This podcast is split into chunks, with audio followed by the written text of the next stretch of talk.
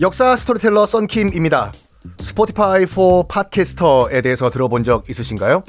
팟캐스트를 가장 쉽고 빠르게 만들 수 있는 플랫폼입니다. 여러분도 저처럼 팟캐스트를 만드실 수 있습니다. 어렵지 않아요. 설명드릴게요. Spotify for Podcaster에서는 핸드폰이나 컴퓨터로 바로 팟캐스트를 녹음할 수 있는 제작 툴을 제공합니다. 배경음악, 전환 효과음, 그리고 자동으로 음질을 향상시키는 기능 등등 한 곳에서 녹음부터 편집까지 팟캐스트를 빠르고 쉽게 만들 수 있습니다. 이렇게 만든 여러분의 팟캐스트는 Spotify for Podcaster를 통해서 Apple Podcast, Google Podcast 등 여러 다른 플랫폼에도 한 번에 배포하고 한 곳에서 관리할 수가 있습니다. 여러분이 팟캐스트를 만들기 위해 필요한 모든 것들을 한 곳에서 모두 무료로 제공합니다. Spotify for Podcaster 앱을 다운로드 받고 지금 바로 시작해 보세요. 네, 여러분 안녕하십니까. 역사 스토리텔러 썬킴 인사드리겠습니다. 자, 지금 모문용이라는 골칫덩어리가 실제로 말썽을 피우기 시작해요. 요하라는 강을 따라 올라가서 너희들 내가 안, 안 돌아올 줄 알았지? 아, 돌아왔다! 공격하라! 해서 심양, 수도까지 와가지고 껄떡껄떡거리니까 후금 입장에서 봤을 때도 야, 쟤들 좀 어떻게 좀 해봐라. 이게요, 명나라 전면 공격을 못해요, 후금이. 왜? 인구가 생각보다 그렇게 많지가 않아요. 머릿수가 적어요. 그러니까 가뜩이나 인구수가 적은 후금이었는데, 어, 그러니까 당연히 병사들의 수도 적잖아요.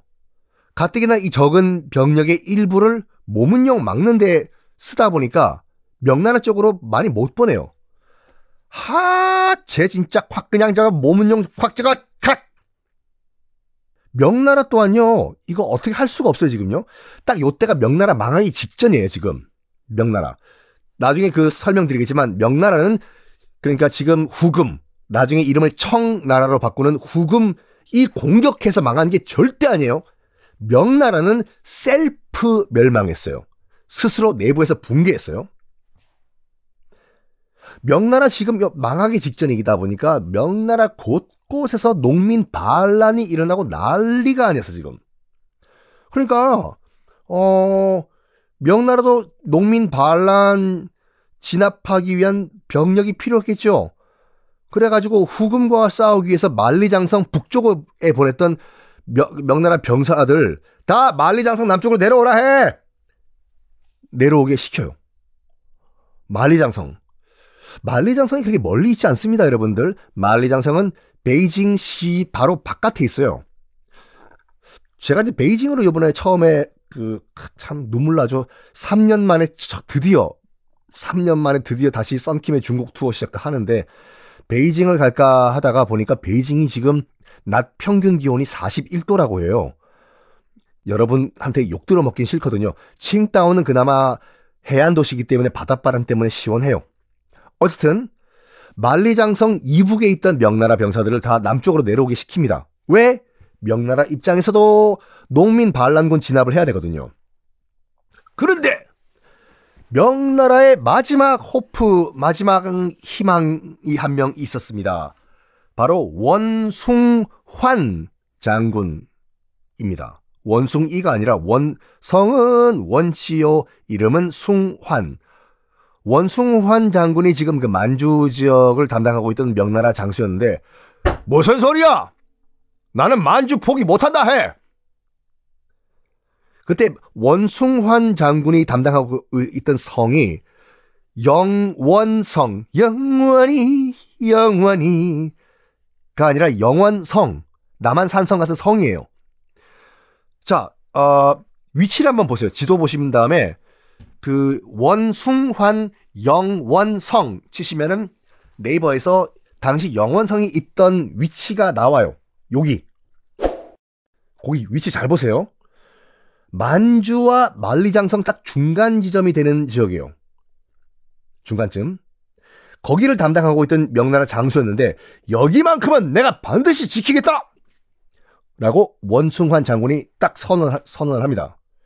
만약에 후금 병, 병사들이 이 영원성을 지나가면 내가 중간에서 보급을 딱 끊어버리겠다!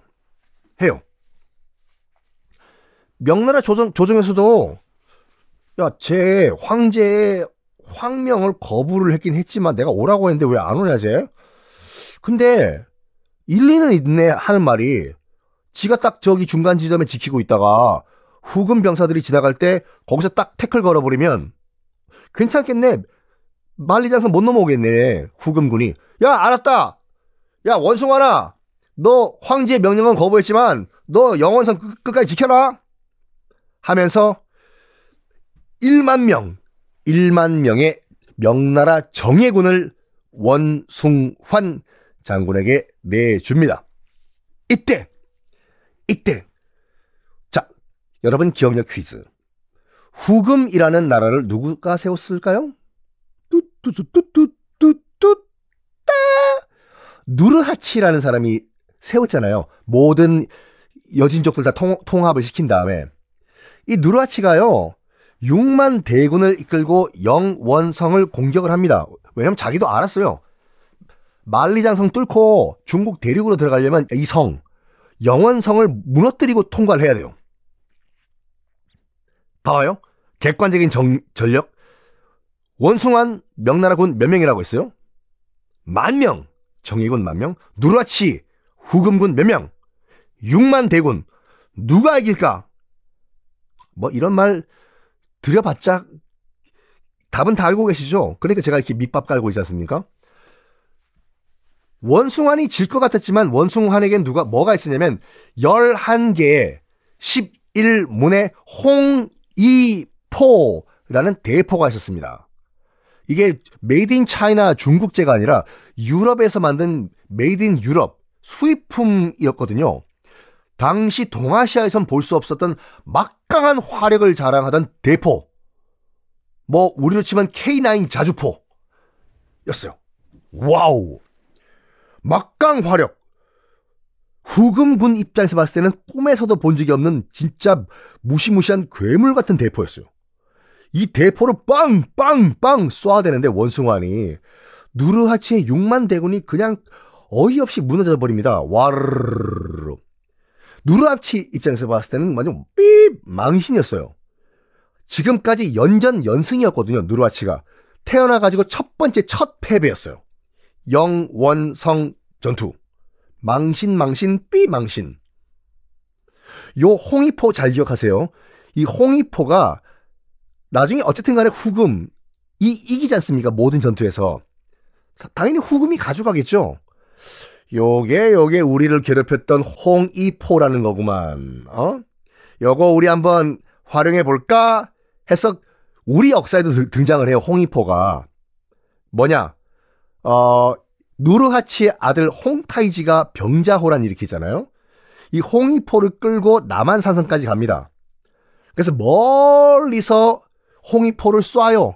남한산성에 숨어있는 인조한테. 인조도 깜짝 놀랍니다. 어디서 날아온 포탄이냐. 자, 이 영원성 전투 어, 떻게 흘러갈까요? 다음 시간에 공개하겠습니다.